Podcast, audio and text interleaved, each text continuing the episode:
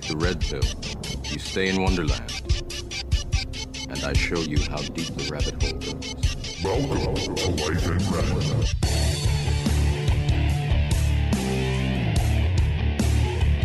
Everybody, welcome to Life in Red. Uh, very pleased to be joined today by my guest, um, Sabrina LeMay, right? I'm That is always right. I'm supposed to always ask that before so I don't screw it up. Um, and I didn't ask this time, and now I just asked it on mic. So And go you me. Did a perfect job. Yes. Um, you are the person who I credit to s- kind of kickstarting the the launch of my speaking uh, for mental health. So that's a really cool connection between us. Um, so I don't know if I've ever had the chance to say thank you for that, but thank you. Well, no problem, because that's all about the community, right? Yeah, absolutely. Getting everyone involved. Um, so you are obviously another mental uh, health speaker. Um, we both speak at the Royal um, uh, for the Is It Just Me program, which is funded through uh, Do It for Daron. Um, how did you kind of get involved in that? Because I did you have someone like yourself, what you did for me, like, hey, you'd be a great person for this. Well, um, I guess it was like almost 15 years in the making for me. So um, I have quite a story, my own mental health story, and something that's always driven me. Um, I always said, you know, what's gotten me through everything is I want to help people. I want to help people. And so many of the most amazing mentors in my life were always like, Sabrina, you got to work on yourself before you can help other people. Like, take care of you. And so, when I finally felt I was at a place that I was ready um, and actually getting some therapy through the Royal, which had been incredibly helpful, I was reaching out and um, I was introduced to Sue, who you've met. And Sue was like, Yeah, there's um, these speaking opportunities. And I was like, Amazing. First, I was like so nervous. Like, the first time, I don't know about you, the first time were you a bit nervous? yeah, I couldn't keep my my hands from shaking. Yeah, so the first time was so different, and now like it's evolved so much, Mm-hmm. and so um, yeah, it's super amazing. it's different it's so different that you know i could share my story with whoever one-on-one no problem i can talk about it all day on social media but sharing that story in front of a room um, especially a room of teens it's uh, i don't know what the right word is because it's not scary. I guess you can kind of see the Like the a little gr- intimidating. intimid like there is it's there's there could be a lot riding on things you say because these are impressionable young people that you know are could be going through what's the start of their mental illness journey um, or their story. Uh, they might be going through something and you know you don't know you don't want to say the wrong thing and so it, I, I, that's one of the things that that struck me about it for sure Yeah, and I mean, like, there was a time in my life where I was like, you know, I don't know if I'm going to do any more speaking. Maybe I need to take a break from it. Um, and then, right after one of these speaking engagements, I had a young girl come up to me and say, Oh my God, I thought I was going crazy. I didn't know what was wrong with me. She was crying and she said, Your story resonated with me. I feel okay. and, mm-hmm. and I was like, Well, I'm not going to stop speaking because that was like a sign for me to just keep going. So, yeah, like you said, they're so impressionable at, tha- at that age. It's Yeah. so important, right? Yeah, I I- because I'm I always say in part of my speech is that it's not necessarily I didn't want to tell anybody what was going on. Um, I like I didn't really know or understand or recognize that what I was feeling or thinking was actually something more like depression or anxiety. Like you're just like no one talked about it even when I was doing like going through it like 10, 12 years ago. Um, so for now, for for youth to have this opportunity to to hear people talk and share their story in a very real, kind of non-clinical, technical way, where you're just like, yeah, like I did some dumb shit, and this is what I thought, and these were my feelings, and people are like, oh shit, yeah, yeah, I totally do. I think that way too. This is, it's just, it's it's such a a, a great thing. Yeah, it's groundbreaking. Yeah, really. yeah, and it's it's interesting that you said that you did it because um, you wanted to help other people, and it's it's such a interesting thing that everyone I talk to who kind of is on the advocacy side of mental health, they all kind of say the same thing that like they all suffer, but knowing that they like they feel like helping other people will make them feel better and give their lives meaning and that's kind of why they get into it because they want to help other people and i just find that right across the board which is very interesting Yeah, it's really great to, to have that feeling. I, I mean, I, I certainly feel like it's my purpose in life. So Yeah, yeah. I think it's we kind of have empathy towards other people because we just we know how it's like at the bottom of the barrel type feeling and you're my thing is always like I don't want anyone else to feel this way so I'm just going to try to prop other people up. Absolutely. And, the more we could speak thing. out. Yeah. So you mentioned right off the top that you have quite the mental um, health story. Um, w- why don't we start kind of at the beginning? When did it all kind of? Do you first remember some of the things starting for you? Yeah, so I can actually tell a bit of a fun story to start. A fun mental story. Only fun because I mean, if you were in Ottawa and went to Blues Fest this year, um, you know that the Backstreet Boys were there. oh yes. So I was 10 years old when I went to my first Backstreet Boy concert, and I was so excited. And I'm sitting at the what was once called the Corel Center, Mm-hmm, um, and I had my first panic attack, and I couldn't watch the concert. Um, I didn't know what it was. Mm-hmm. My mom's like, you know, Sabrina, you're just probably really excited, and I'm like, oh my god, I don't think I'm excited, and my heart was racing, and everything just started getting really blurry, and I had to be taken out of the. Um, you know the hall where they were doing the concert the concert hall and um, i never actually got to see them so i was No. like peeking in and out sometimes because my dad had been waiting with his friend and lo and behold um, from there on out after 10 years old i had constant anxiety attacks and panic attacks so Mm. um, but I did get to see the Backstreet Boys this You year. and did that's see why them I said year, it okay. was like a fun story because it was like this whole. I was with my cousin at the time when I was 10 years old, and her, and I went this time as well. So it was like Oh, just this moment, you know? Yeah. Um, I know when I first experienced my panic attack. So, int- like a little different from you is I've never experienced it in public. Mine have always been like just these random times. Like I'm either trying to get ready for bed or like I'm alone doing something. Um, what did yours like? Was my I the way I described it is I, I try to take a big deep breath, but I can't. I can't get that relieving sensation in my in my stomach. Like, you know, when you take a nice deep breath, you're like, ah. I, I can't do that. And then I start freaking out more that I can't do that. I'm like, oh my God, am I dying? Uh. I actually just had my first panic attack in six years since I started medication on Tuesday, which is yesterday as we record this. Yeah. Monday, Monday. Yeah, so like my anxiety and panic have changed their face many times. Um, so when it first started out, it's so funny because now I, I talk on stage and I can be in front of thousands of people and it doesn't bother me at all in different events. Um, but I could not go into a crowd. So if it was Canada Day, it was like just this tremendous panic. So yeah, out of breath, anxiety, everything's moving too quickly, even if things are just at a normal speed, you know. Um, but I've certainly experienced what you're talking about as well, where you're like completely fine. You're like, I'm doing fine. I'm reading a book, and then all of a sudden my heart would race and everything's kind of going crazy. So yeah. Was there something that you think like triggered it that came on?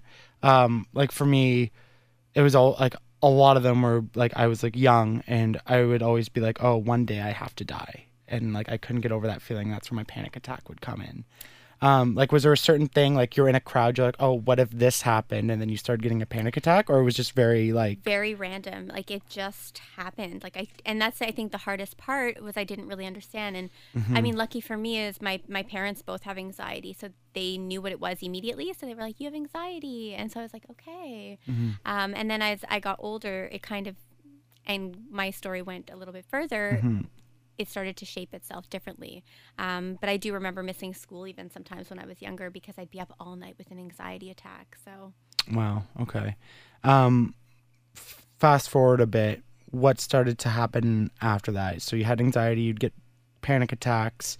How did you know that's even pretty young for I think I, I mean I'm not the scientist or anything but from what I've heard that's pretty young for to experience that type of you know you know mental health health issue disorder you know what uh, keep taking us through like your step by step as we're going through you know 12 14 16 as things start to really you know Yeah, and I mean, like, I find mental health, there's really no age limit at this point. Um, and they kind of come out at all ages. And, and sometimes I think for me, I was lucky, like I said, because my parents had anxiety, where some children don't even know how to actually explain that. So they often go undiagnosed for quite some time because, or and even act out in different Maybe ways the what it to deal with then. Yeah. themselves. Yeah. Um, so it's funny because it, it kind of like became second nature to me. I'd go for walks to get over this. Um, my parents would take me for long walks, my dad in particular, um, and stay up all night with me. and uh, it kind of got better as I got older. And then at 16, life kind of changed for me. Um, my family had lost about six close family members in a span of five years. So, like aunts, uncles, grandparents. Like, so as soon as you were mourning one person, another, and then you'd be getting over that, and then another, and it, and it was direct impact, right? Um, and then my grandmother passed away, and at that time, my boyfriend broke up with me at at, at that time, the very same day. And it was hard for me because it was my first love, and we know in high Right, school, your first love is everything. Um, but it was very, very impactful for me. And at the same time, I felt like I kind of lost my mom a little bit too because, you know, when all these deaths are happening, um, it's really hard. And and as a child, I didn't. Well, as a child, as a teen, I guess I didn't understand depression. To be honest, when you're in it or you start to fall in it, I don't think you know. Mm-hmm. You kind of are going through the motions, and that's why it's so great, right, that we're talking about it nowadays, um, so that people can recognize it before they fall down that rabbit hole.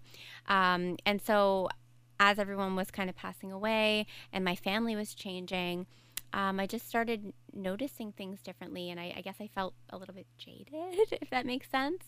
Um, and then I was having stomach problems. So lots of stomach problems, and I would go to work, and I started experiencing IBS, so irritable bowel syndrome, and that was really hard because I was no longer in control of my body and the way it was reacting, and I would try and eat, and my stomach would be in excruciating pain. And I would be hunched over, and I mean so much pain that I would be brought to emergency, and they would send me home. Um, I would go to the family doctor, and he said, "You know, I think you have allergies. You should play the elimination diet." Well, at this point, I'm about 17, 18, and play the elimination diet. Well, anything that upsets my stomach, I would stop eating.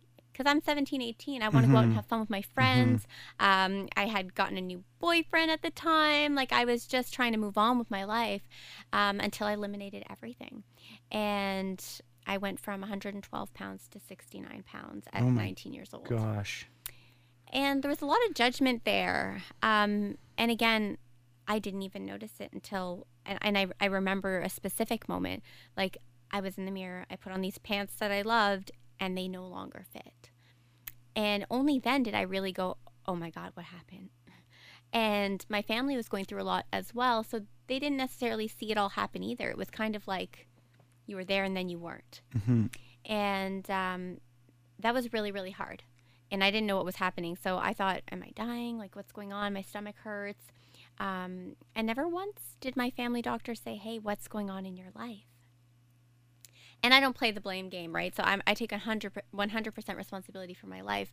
But I think if I had been asked that back then, I could have really saw it as a lot of depression and these stomach issues relating to the depression and stress I was feeling with, you know, financial issues in my family, all the deaths happening, the breakups, um, trying to become a woman from a, a teen to a woman, young adult. Um, because all of a sudden, like I said, the irritable bowel syndrome is very much linked to stress and anxiety. Um, That's one of the.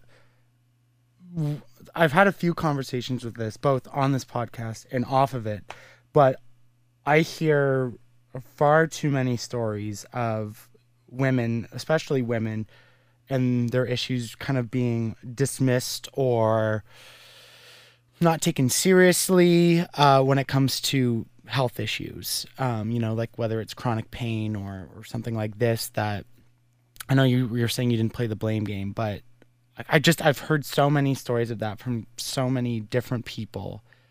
That yeah, they just they went to a doctor and they were trying to deal with something that they they were experiencing and like we're almost just like oh yeah it's probably this just take some advil or like but- and you, you would go back or you'd go to the you know emergency room a- and they're just like oh yeah you're you're fine we don't see anything sorry but like you know it just that that scares me and i i don't know what that's like as, as a as a man but i just i've it's scary how many stories i've heard of that Yeah, and I mean, I think we're so lucky today, right? Because now stress is really being recognized in the body and how Mm-hmm. how it affects, right? I feel like a lot more doctors are starting to understand that at least more than they did back then. Yeah. Because I remember many trips to emergency in excruciating pain and um, being sent home, and, and the doctor saying, you know, she's at an eating disorder age in her life. And, you know, it, it was kind of like, okay, you know, well, Oh, help. Yeah. I'm here. Yeah, yeah, yeah. Help me. Wow. Um, so yeah, I mean that was a really hard and scary time in my life. So my hair was brittle and dry. I, I shut down entirely. I, I remember keeping my boyfriend up at night and saying like, "Watch me. I'm afraid to sleep at night. I'm, I'm like so afraid to sleep. What if my heart stops?" Um, everyone was like, "Well, why didn't you just eat? Why couldn't you eat?" Well, you got to understand. So when you are 112 pounds and go down to 69 pounds, that is an eating disorder. That is disordered eating. Um, and and I hate to put a label on it because I'm all about being label free, and these are things we've gone through and and not who we are or what we are. But your brain starts developing different traits. And there's actually a very cool study that they did with some soldiers in the military that came back where they deprived them of food and watched their reactions and how they were once that food was deprived. So they started counting calories, being obsessed with food and recipes. And so all of a sudden, at this weight, I'm becoming obsessive about food. I'm reading ingredients. I never cared about any of this before. My your brain just because it wants that nourishment so badly. Um, so yeah, my, I was always so cold. Um, I was hiding under baggy clothes all the time. I was very isolated. Um, it, it was it was a very very scary time. Later on, I was diagnosed with osteoporosis, um, and I was flat out told um, that my bones were like a 92 year old, um, which was really scary to hear at, at a young age. Was that were the two linked? Like, did were, you- did you get that because of the disorder? Um, I would think so because what also correlates is I also lost my menstrual cycle. And when you lose your menstrual cycle, your body starts trying to take estrogen as a woman from your bones. And so not only was I not nourishing properly, but my body was trying to, you know, keep itself alive. Um, I'm happy to say now that I've rebuilt most of my bone mass, which is amazing, and I'm very, very grateful for that. Um, but it was quite the journey.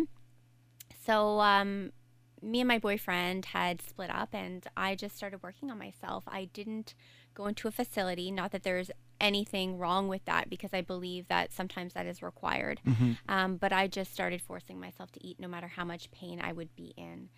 Um, later on, I was diagnosed with uh, celiac and lactose intolerant. Um, but a lot of that was because I de- deprived myself for so long. So your body starts creating autoimmune disorders.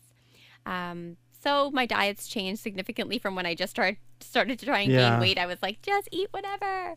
Um, but building that love and that healthy relationship with food took a very very long time, and I think it's like a work in progress because Mm-hmm. we all um, outlet our outlet our stress in different areas. You know. Yeah, absolutely. It's uh, and like it, it kind of never goes away, right? Like you're kind of always trying to update and and learn new things ab- about it, how to take care of yourself. That it's it's not necessarily just a okay, all fixed up now. Exactly. It's it's hard.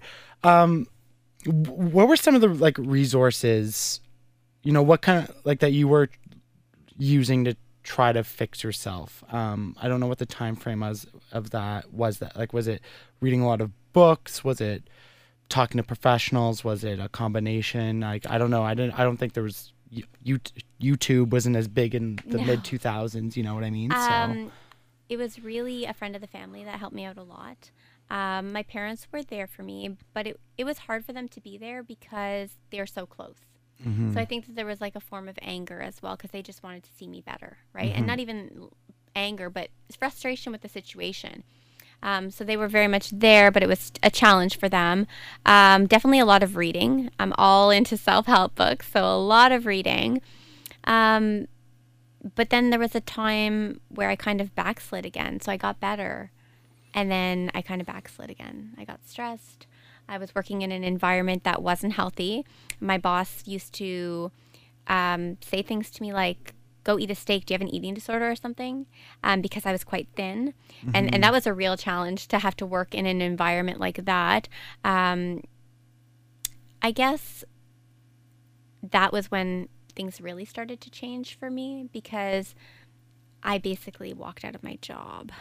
And um, because I had decided to, I was going to get some help. I was going to finally get some help because I was very fearful of food.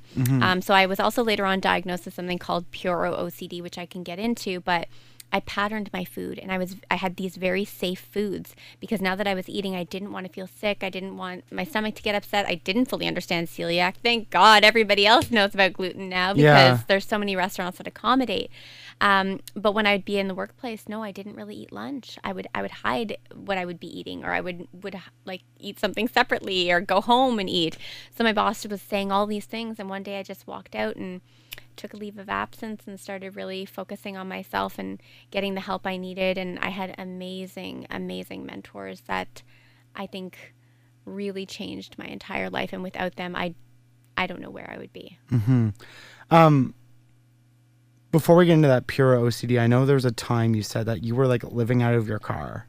Um, Yeah. Um, so my family had gone through some pretty crazy financial issues and okay. we had gotten evicted from our home and I was in denial.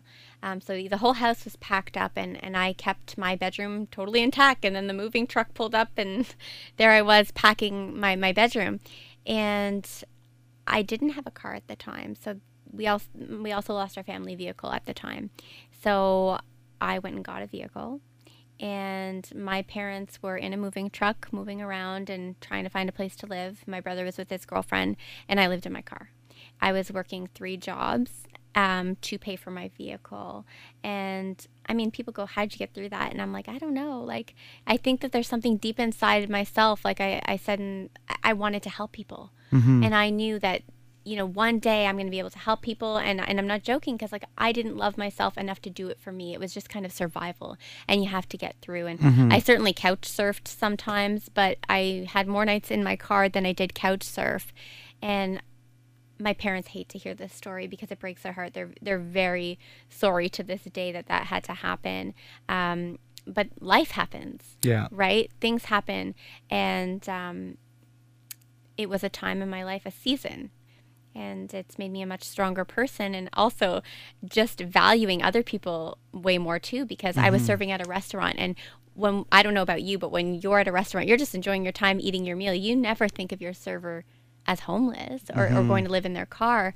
And so when people have bad days or, or whatever, um, it, it has made me so much more humble as a person to, to look at them and go, oh, you know, you don't know their story, you know? So, It's one of the biggest things I've found, es- especially through this podcast, through you know the the speaking, through working f- full time career is is y that's the biggest thing. Is like even the guy who's flipping like me off, the person who's angry on Facebook commenting, like I I have to reserve some right being like I don't know what they're going through so I I have to be understanding. I don't have to accept it, but I also have to be very understanding of what it is because it could be something horrible and this is their outlet.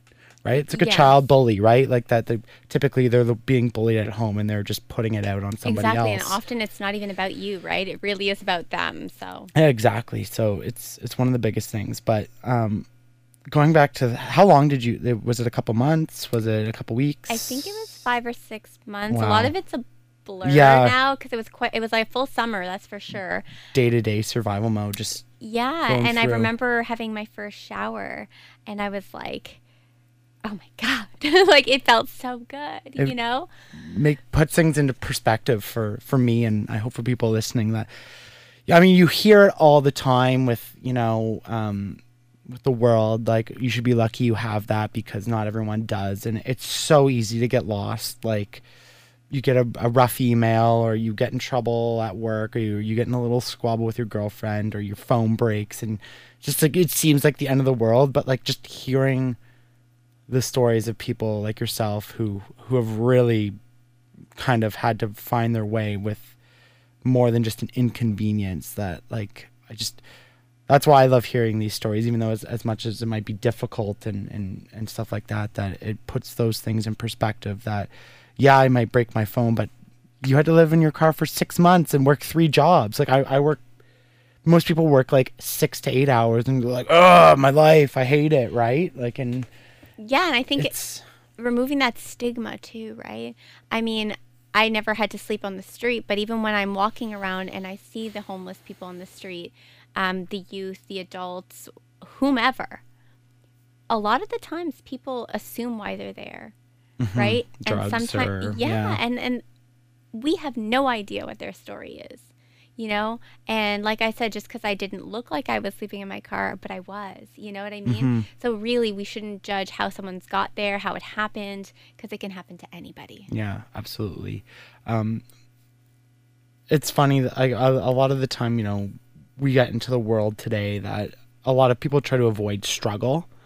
Um, but I, I honestly believe, and it's, I'm not talking about like the struggle that you had to go through, but like struggle is also it's bad, but it's also good. I think it does make us come out stronger on the other end when we make it through. And I think you're a shining example of that. I mean, I think every point. great life coach in the world has gone through some sort of like struggle, right? Absolutely. Like any successful person, like we think, like even like the richest people in the world, we're like, ah, they're just they're born rich, and you're like, uh, no, like they've they've you know probably slept on a few couches and stuff like that too, and that's just talking about money, but like that you came out that if you didn't say you had a mental like health issues, you know, people wouldn't ever think that of you. I don't think. Like you've I've heard that quite a few times. Actually, you've always yeah. struck me as someone who is like uber positive and like, smiling and happy and uh, you, your emails like you know have a lovely day like uh, like that type of stuff like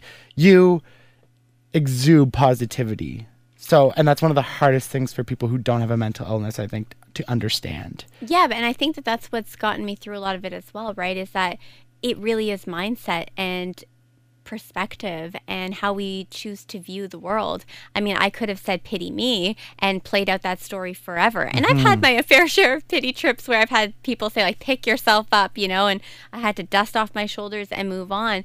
But really it's just keeping positive and knowing that there's so much more to life. This is just a season, mm-hmm. right? And and I think yeah, it's it really is our perception that we create uh, and the stories we tell ourselves in our heads about what we're going through that really really change things. You mentioned Puro OCD. Um, you, you talked to me a little bit off mic about it, but like I never heard of that, and I'm pretty involved with the community. W- what is that? What is that like for you? How does that impact you, um, like on a day to day basis? So most people know what OCD is, Yeah. and in fact. Nowadays, right? People are like, oh, I'm so OCD or like whatever, but it really is um, a very debilitating um, mental health issue. Um, so I didn't even know I had this, and it and it randomly came about. But anyway, pure OCD is intrusive, unwanted thoughts, images, and impulses that are far outside of your character. So it basically takes your biggest fear and tries to manifest it into reality and tricks your brain into believing that it's almost real. And that all kind of took place in my life when I decided to leave my job. And that's why I said things really started to, to change for me mm-hmm. when I left work. Leaving work was hard for me because I'm a very busybody. Anybody who knows me, I'm high energy. I like to keep going. Mm-hmm. Doesn't matter what I'm going through. But when I took time off work, I was at home. And then you're kind of forced to face yourself a little bit. And that was um, that was tough. Um, so one day I'm in the kitchen and this alarms some people is I'm, I'm in the kitchen and I'm cutting up a red pepper and I have this vision that I'm going to stab my boyfriend with a knife and I freak out. And I push the knife away and I back away. And like when I go to the Royal and I speak to, to the youth, you should see their faces. And I'm usually like, yeah, I thought I was crazy too. um, no judgment, you know. And, um, but it was really hard. And I'd wake up in the middle of the night and go, oh my gosh, I do something in my sleep? What's going on? And I openly told my boyfriend at the time, and he's like, you're not going to do that. What are you talking about? Like, what's going on? But then that thought changed into I'm driving my car and oh my god, what if I drive my car off the bridge? I don't want to do it, but what if I do? Oh my god, what if I end my life? Then I would go home and all of a sudden I don't want to have any um, Tylenol bottles in the house. I don't want anything near me. Um, I don't want to be around my boyfriend. It becomes very debilitating. Um, I I was freaking out. I even called the helpline and they couldn't do much for me except for say like, well, if you're in danger, go, you know. But it wasn't like that. It was just that I thought I was a danger to everybody else and started hating myself for the types of thoughts I had. And OCD is you know, repetitive compulsions. Um, so these thoughts just kept repeating over and over and over. I couldn't go to the gym anymore. I couldn't listen to music. I didn't want to watch the news. So afraid that anything would trigger that thought. Um, and later on, I was diagnosed with pure OCD and was explained that these are intrusive, unwanted thoughts and all of that stuff. And I, I practiced cognitive behavioral therapy. And that really was life changing for me. Um, I guess on a scientific level, um, the way cognitive behavioral therapy works, are you familiar? Yep. I'm trying it myself now for the first time. Yeah, and it, and it's a lot of work.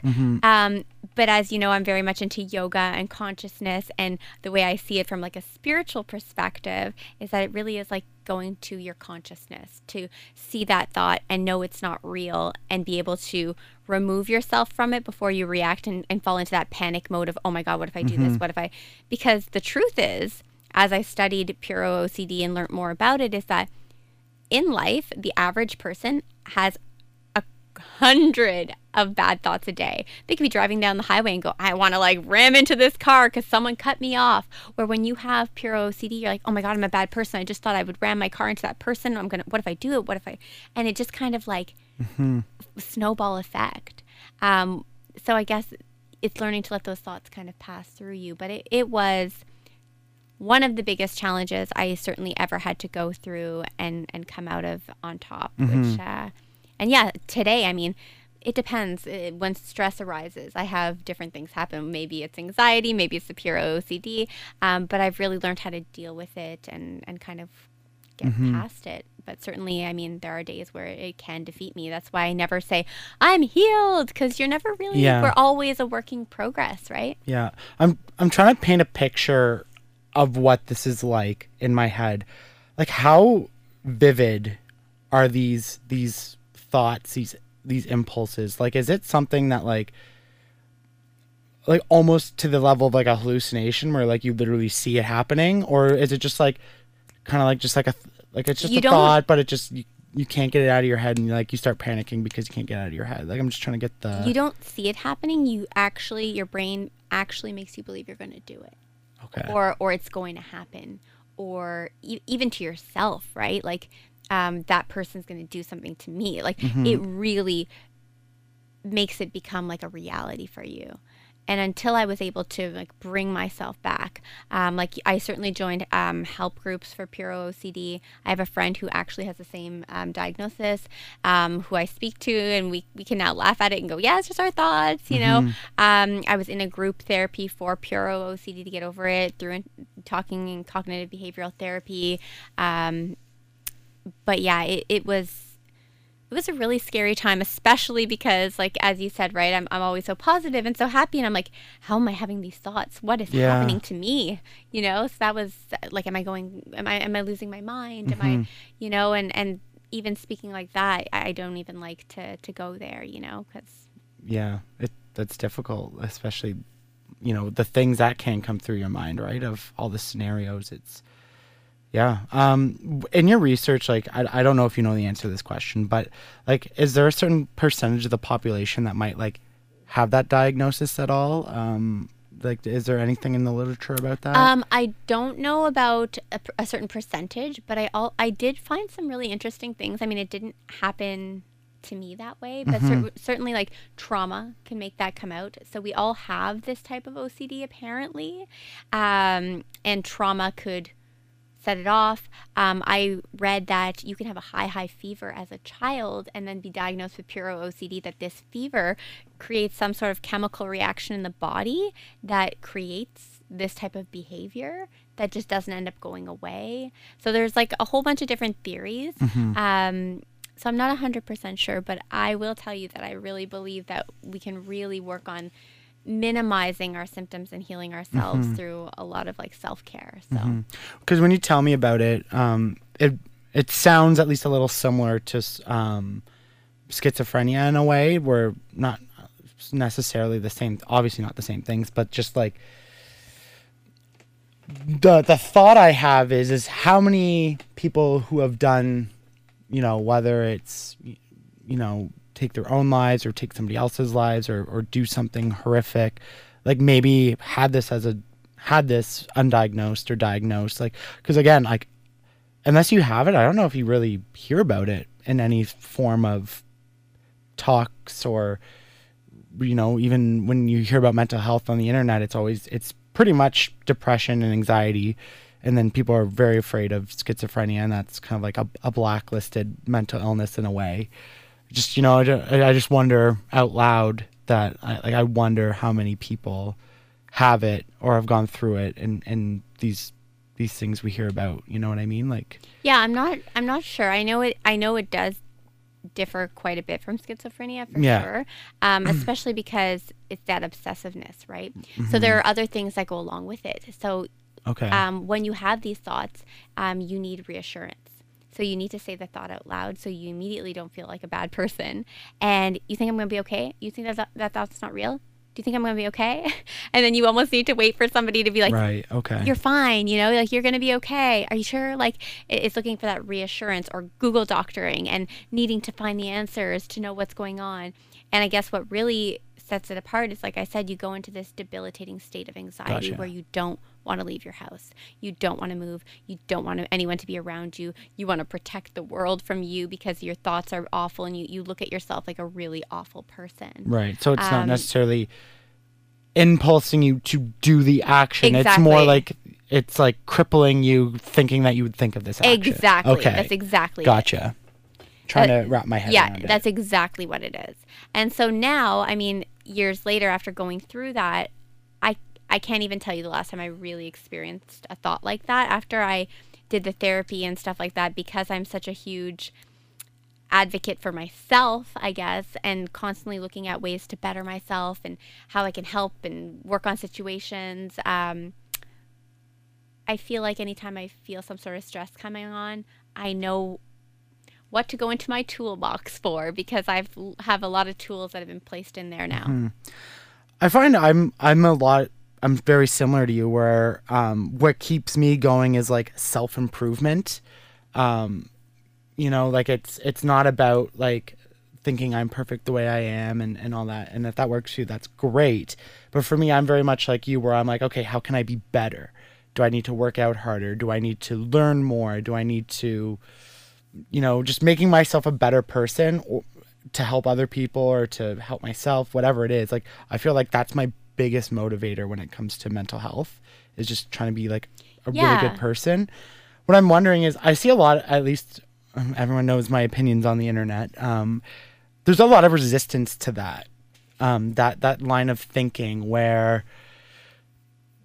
people don't w- see the relation of me trying to make myself a better person and, and doing all this really hard work because like the one either the depression won't let me or like that's not needed uh, like that's not that's not going to help me because i'm depressed like what, what would you say if someone's like coming up to you on that because i see it quite frequently especially Like if someone says that won't help me, yeah, you know what I mean? Like they're like, "Oh, nice of you to say," but like I can't do that. I can't get out of bed because I'm depressed. You know what I and I've had this conversation with people because I know how difficult that it can be sometimes, but well, I mean, again, so I always say my story is no more no no more significant than the next person's, um, and I have heard that as well because I do coach some people. I, I certainly have uh, some coaching going on and and all that kind of stuff, and I have heard that, and it really is a mindset. So there is nothing you can't do, right? So I'm always finding myself talking that person up in those times of darkness and giving them tools. So it's kind of like, well, do a gratitude journal. Well, there's nothing I'm grateful for. Absolutely, there is. Well, I'm depressed. There's nothing I'm grateful for. Someone held the door open for me, and that made me so happy. You know, like someone uh, writes me a little message, and that made my day. Um, there are so many little things. Having a warm bed, having your first breath in the morning. Um, it's trying to bring that back into someone's mind and, and vision that there's so much more than what they're feeling because it's true when they're in it they're really in it it's like i said right when i was going through the worst i didn't even realize I was going through it i was so deep in it and if it wasn't for people who brought light to the situation for me i don't know if i would have ever gotten out and i've seen myself work with other people that i've mentored along the way and they've really come on top where it was just the smallest little things and I'd say, "Hey, check in with me." Because you need that accountability. You need an accountability Mm. partner to help you get out of bed sometimes. Ultimately, it's on you. No, I'm not going to take your hand and pull you out of bed. It is up to you. But I promise you, if you do it, there's so much more waiting. Yeah. Do you get do you get resistance to it, or you know, people thinking that that's silly, that it's dumb, it's not gonna work? Like, you know what I mean? Like that type of thinking that you have. I mean, there's science to back this, uh, but there just there seems to be a lot of resistance towards it, especially with an older generation who doesn't necessarily Yeah, absolutely. understand it. Does it Um, bother you at all? Like, does it does it get to you? I'll tell you, it doesn't get to me. And the reason it doesn't get to me is because I've seen it work. I wouldn't be such an advocate for it if I haven't seen what it's manifested in my life. Mm-hmm. And certainly on my Instagram and my social media, I'm always talking very fluffy, but I also say like it doesn't always have to be so flipping poetic, right? Like it, it is hard. There are tears. It is crappy. You know, some days you're barely able to pick yourself up. So yeah, on those days I say just like sometimes I'll go out into the forest and I'll just start like scream, let it out, you know? There are other ways, you know, whether it's through working out. So, um my approach isn't always so fluffy, right? Um, it depends on the individual. Um, mental health is individual for each person. Um, but like I said, for me, I wouldn't be such an advocate for it if I didn't see it come to life, and that is why I'm so positive. What are some of the types of things you do now? So we've established, you know, you're speaking, you've you've been to therapy, uh, you uh, cognitive behavioral therapy, all that stuff. What are some of I like to call it maintenance things that you do now to to help either combat those those, those feelings uh, and just like keep you along that path? I will tell you, this is so funny. So, just yesterday, I had a conversation with one of my good friends where someone goes, Someone once said, you know, this can make you look like high maintenance, the way you talk all the time and stuff. My friend was like, Yeah, but you do your own maintenance. And I'm like, Oh my gosh. Like, we are high maintenance, but we do our own maintenance. And what I mean by that is self love. So, I work out. I make it a point to work out, um, getting my body moving. I go for a run. If I can run outside, I will run outside before I run inside to connect to nature because that is scientifically proven that the way it will make you feel. I try and meditate every day, even if it's 10 minutes. And for those who don't like the word meditation, because that can go back to like spirituality, just sitting in silence and breathing. You know, it doesn't have to be mantras, but I certainly do mantras. I do affirmations. I read. I watch podcasts. I listen to podcasts that inspire me. Um, I do writing. I have a gratitude journal where I write 10 things I'm grateful for each day. Um, yeah, there's just been little things that I add to my toolbox every day. I'm excited to wake up every day because every day I'm like, okay, I'm working towards like goals here. And I know that the more I work on myself and do those like maintenances, you know, I even go for massages. I go for like cranial massages to remove stress from your brain and your Cranial mind. massages. Oh eh? my never god. heard of them. You know, I'm not trying to like drop any names here, but Teresa from Sage Wellness, amazing. Okay. Um, I see naturopathic doctors to help with other things. I I really just I just try and listen to my body. Our bodies are very intuitive and I used to be I still am a very busy body.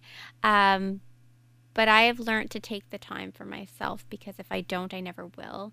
And that's how you fall down that rabbit hole. hmm Yeah, it's it's like the closing of my speech that I like to have all these things I like to do because I'm afraid if I like I take a day off that I won't want to get back up because I'll fall down that little rabbit hole and right like get off track and go down this this place I don't want to be in and which sometimes is unavoidable but Yeah, and I mean for me it's really become lifestyle too. Like this is a part of who, I am and not not who I am as in because I mean I can get into that on a whole other subject, but not who I am as in like the story and the things I do, but this is just a part of my everyday life now. I, I enjoy meditating. I enjoy waking up at a certain time for a personal time by myself. Um, I enjoy eating healthy, um, making sure that I'm nourishing my body because I've seen the effects of not nourishing. And certainly, do I fall off the wagon sometimes and, and things don't always go the way I wanted them to, or I didn't eat as well as I should have? Yes. But I also forgive myself and move on and, and conquer it the next day. Hmm. Um. meditation. Talked about this a lot, a lot on um, this podcast and, and with people. How long do you often d- like do it for? Like if it, if it, all things being equal, it was a good day. How long would you meditate for? Are you ready for this? Yeah. An hour. Okay, I've heard that before too. Um, take me, take us through what it's like because I've tried it and it's it's very difficult to get started on it. But there are so many people who swear by this, and it doesn't even have to be a spiritual connection type thing. Some people are like, it's just like it's just good training for your brain like again that's scientifically proven whether you believe in the spiritual nature of it or not how do you start it? What do you do? You know if someone's like i hear like me i hear about it all the time. I want to start it but it's really hard. I, I can barely sit there for 30 seconds and and do it. Like coach coach me through it a little bit right now. Well, why don't you tell me first? What's the type of meditation you've tried? meditation. That's it I, I don't even know. There's different kinds.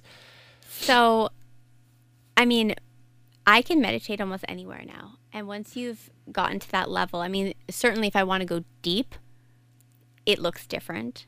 But you can do walking meditations. So I've sat there. So I would sit mostly in a dark room, close my eyes, and just focus on my breathing and let my mind go, but then like bring it back. Like that's that that's the only thing I've. I don't even know so what kind of meditation. that starting with meditation that's struggling, I always say to throw in an affirmation there or anything like release, the word release, right? Especially because we all need to release. I don't care who you are, you've carried stress from your day, whatever. So you could just sit there and as you're breathing, you just keep repeating release, release. And that kind of takes you back. So when your mind goes somewhere else, you bring it back to that.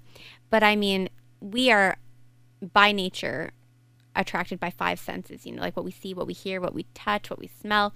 So uh, there are times where i have my pillow and i put my incense on and i have my salt lamp going and like i create that environment especially if i need that um, just to like feel like i'm rejuvenating myself in some way restoring um, I've done walking meditations, like I said, where I'm outside and I'm just breathing in and following my breath and actually bringing all awareness to what I'm doing. Because we walk, but we see the trees and we see that person and we see the car and or whatever. When you're in nature, like lucky for me, I get to see deer. Um, but to actually bring full awareness to your body, it's like, oh, I'm taking a step. Um, I'm breathing in, like fully feeling your feet and your toes touching the ground. Um, there are other times where I'm running and I'm saying, I'm healthy, I'm fine, and I'm well. That is a form of meditation, believe it or not. Um, sitting in traffic, you're in a traffic jam and you're annoyed. Why don't you take the time just to breathe through that and follow your breath? That's a form of meditation. So people like to complicate meditation. It doesn't have to be that complicated to start because any form of breathing, no matter where you are, bringing that consciousness and awareness to it is everything. I have a timer on my phone for each hour to remind me to breathe. So, because I know I'm busy, I'm always on the go. Oh, yeah, okay, I'm going to take three breaths right now. But when I'm going into deep meditation, yes, I will sit in silence. I used to listen to music, that used to help set the mood. And then one of my mentors were like, Sabrina, you need to practice complete stillness. And that was a bit of a challenge because I was like, I meditate all the time. What's going on? Mm-hmm. But when you're in complete silence, that's different because your your mind immediately, as humans, it's nature, right? We want to connect to something. We want to find something. We want to think about something. Um, but I would just start focusing on my breath. Or if I'm working on wanting to heal something or release something, I focus on that. Um, there are so many different ways. But So- I'm happy to walk you through different ways. yeah, that- is a so is a mantra like kind of saying like the word release? It's that thing that brings you back. Is that what a mantra exactly. is? Yeah. what does it like so you're sitting there for an hour. Like does it have some sort of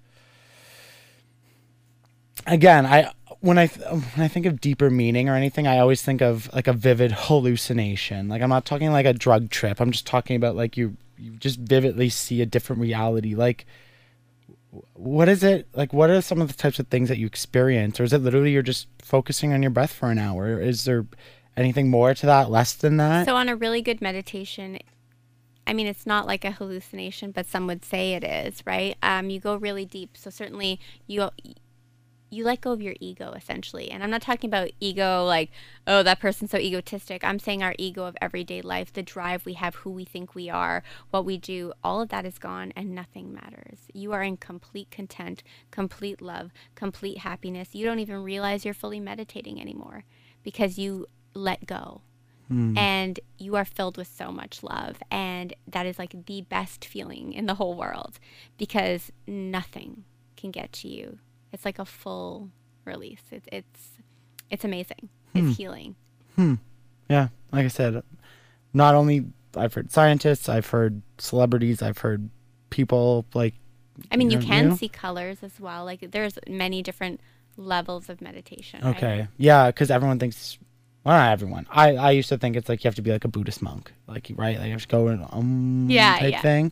But you know, I just as more the more I've went into this this mental health journey and just speaking with people and listening to people and and just hearing everybody who does it just rave like just say it helps so much i'm just like i just you know get to that, that how how does it help i, I don't i don't see I, I it's hard to understand unless you do it i guess Yeah, and I mean, also people put a lot of pressure on it because I've also heard of people going, "I want it so bad," and then they it doesn't happen, or I fell asleep.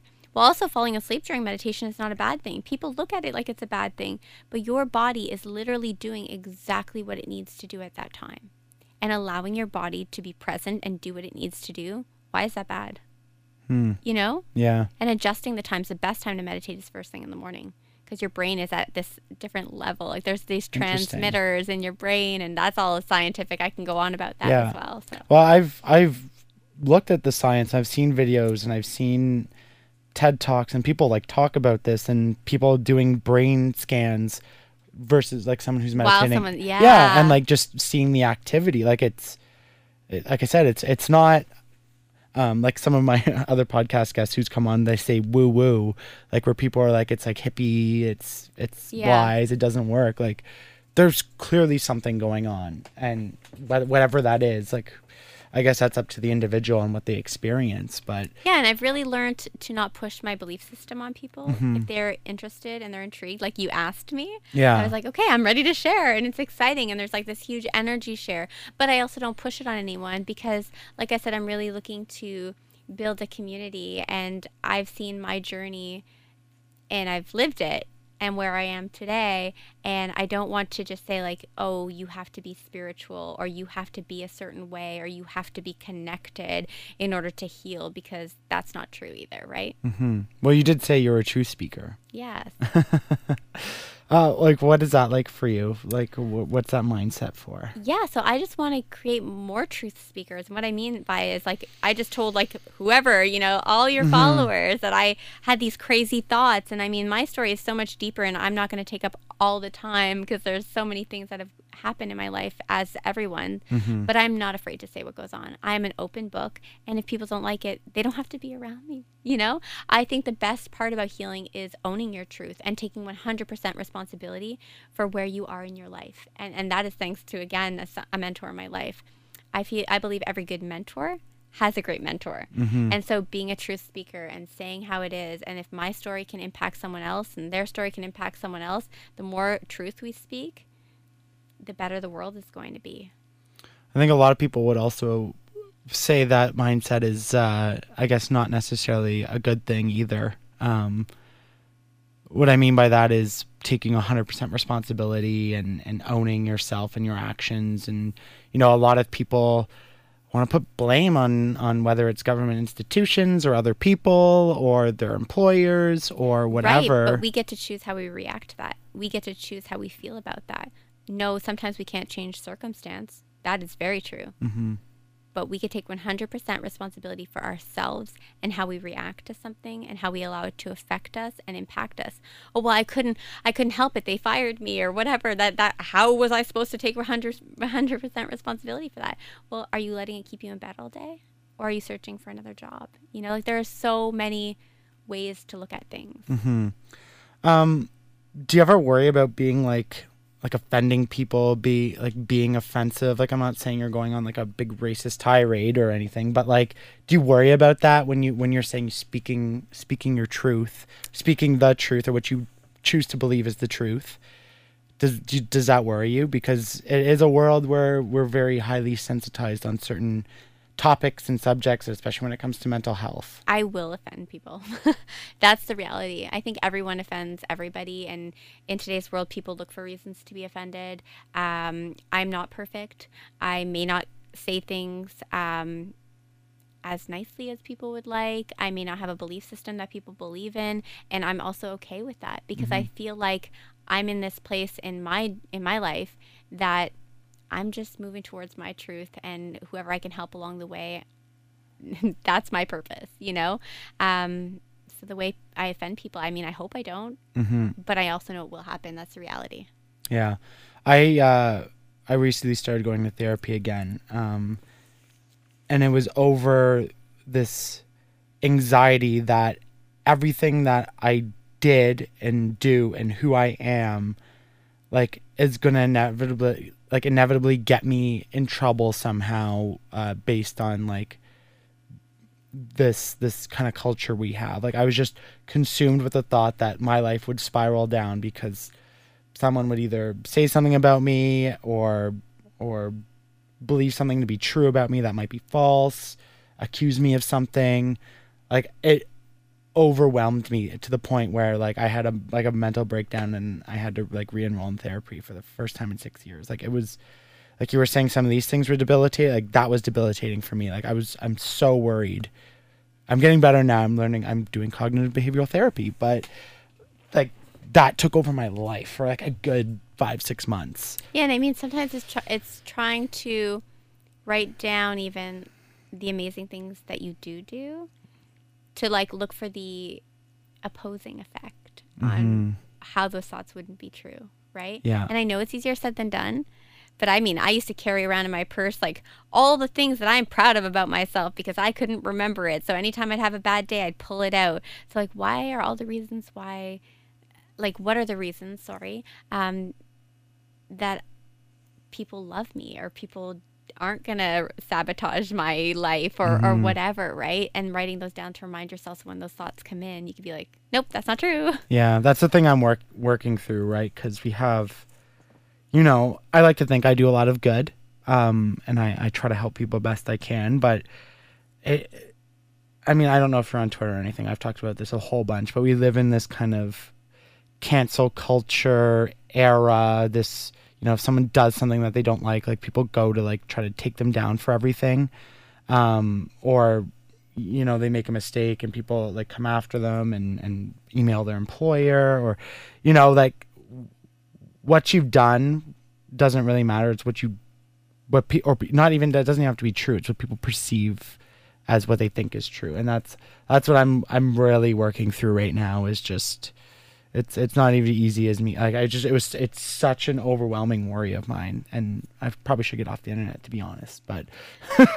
No, uh, it, it really is true. You know, people create stories, right, in their own minds. that's what they said. I'm a I'm a mind reader. That's what they that I create these narratives in my head and then kind of become obsessive about them. And I didn't really recognize about that self until it was pointed out to me. I was like, "Oh, I do do that." Damn. But now you're working on it. Working on it. Yeah, that's the first and it's part a of it. working progress. And now you're going to have more tools in your toolbox. yeah the biggest thing was once i started speaking to all these people like before that i thought i i had myself relatively together obviously there's things that i knew i had to work on but i was like once i started speaking in front of people and just really took like a very critical look at myself i was like i don't got i don't have my shit together even though I, i'm doing a lot better than i i was I'm doing I'm still doing pretty well, but I was like, oh, there's some there's some issues there that I need to address for sure. Um, and I think that just goes to that evolving story. Like it, it, it doesn't really stop. Exactly. It's not like I'm just I'm healed. Here I am now, everybody, and look how great I am now. It's it's like nope, like here I am, but also like hey, I'm still doing all this And stuff. again, this is exactly what I mean by being a truth speaker because you're opening up and saying, like, yeah, I'm still going through stuff. Like, this is reality. We are always going to be going through stuff. We are mm-hmm. humans. There's always going to be something that knocks us down, and we just have to pick ourselves back mm-hmm. up and move forward because, like I said, there's always something better. Mm-hmm. So, you know, you're on my podcast now. You're sharing your story. We're talking and talking about all the things you're doing. Like, what do you want this to be? Do you have like a, a grand hope? Like you've mentioned a couple times that this is your, you feel this is your purpose. Um, is it just you know helping people? Is it is it something bigger? Like what what do you want to? What do you want to do? Like, what do you want to do when you grow up? Well, and it's so funny because I never thought that this was going to to be my my purpose and my passion. And um, I mean, two things. Like I, I love to to speak out about it because I have a very successful um, career, and I, and I'm very proud of my my job, and I've my hands in a lot of different pots, and I love my my job. And I want to say that. Um, it doesn't matter what you're going through you can still be successful it doesn't matter where you've been it doesn't matter who, who you are where you are um, you can always rise and i want that to be very apparent because i've met a lot of youth who don't feel that way that they have an upbringing that they feel they're going to be a certain way because of it or they're going through this so they'll never amount to this so speaking out to the youth is huge for me um, especially because i feel like at that age it is a very important time in your life um, to be able to recognize and be aware. Um, so I do have big plans. Um, I am hoping to do some mental health symposiums. I am an event planner by trade. Um, so some big events that I'm planning behind the scenes and working on, which is a huge dream of mine that I hope will reach a larger network. Um, I do hope to write a book someday, so that's all in the works. And then, um, yeah, just coaching with individuals and building that community. So the big plan is is in the works and just meeting people and networking to make it all happen. So if people are interested in either one connecting with you for coaching or exploring you know more of your your beliefs and this this positivity positivity that you've been you know radiating like you can hear it through your voice like how can people find you get in touch uh, and discover some of the stuff you're working on? Yeah, so I have a Facebook page, uh, Sabrina C. LeMay, so just my name. And then on my Instagram, it's mindbodysoul.work um, because that's what it is. It's our mind, our bodies, and our souls, and all that work that kind of goes into it. Um, and I say work, but it's really a lot of play too because, you know, when we make it work, it doesn't feel so fun. It gets a little bit harder, you know? Mm-hmm. something you have to do instead of you want to do Uh, it's like breaking the rules. That's that's another part of it, right? Break the rules. Um, my approach to healing is a little bit different. Like I, I definitely find therapy is important. I certainly have a tune-up that I'll do every like six months or whatever, just to release. And I think therapy. I mean, there was a time where if, if you said you were going to see your therapist, people would like be shameful, right? Um, but I think it's so important. But I also think that breaking the rules of therapy and stepping past your boundaries, like if you're ready to really get in there and dig deep, there's a whole other world out there. and that's what you're talking about you're sharing you're, Exactly. you're getting into Like any plans on like uh I know you said you had all these things, but like a podcast, um, YouTube, like any of these kind of more content pieces to get it out there, or just right now it's just Instagram, and we'll we'll see where we go. Yeah, I mean, right now it's Instagram. Um, I have been asked by a couple people to start a YouTube, so it's something I've been thinking Mm-hmm. about. In truth, it's finding the time. Yeah. because I need to make sure I have that self love constantly. Yeah. Um, but this is my passion and my drive, and I see it evolving and um, just continuing to evolve. So we'll see Yeah. where it goes. All right, so we'll stay tuned for sure. Uh, again, Instagram one more time: mind, body, soul Dot work. dot work. So all one word dot Yes. work. Perfect. Uh, Sabrina, thank you com- for coming on, sharing No, your story, your message. Um, I look forward to. I mean, we've we've been talking for a while about working together on certain things, so seeing where that goes, and um, Absolutely. People are going to just see something happen. yeah, hopefully. Anyways, thanks for coming on. Bye, everybody.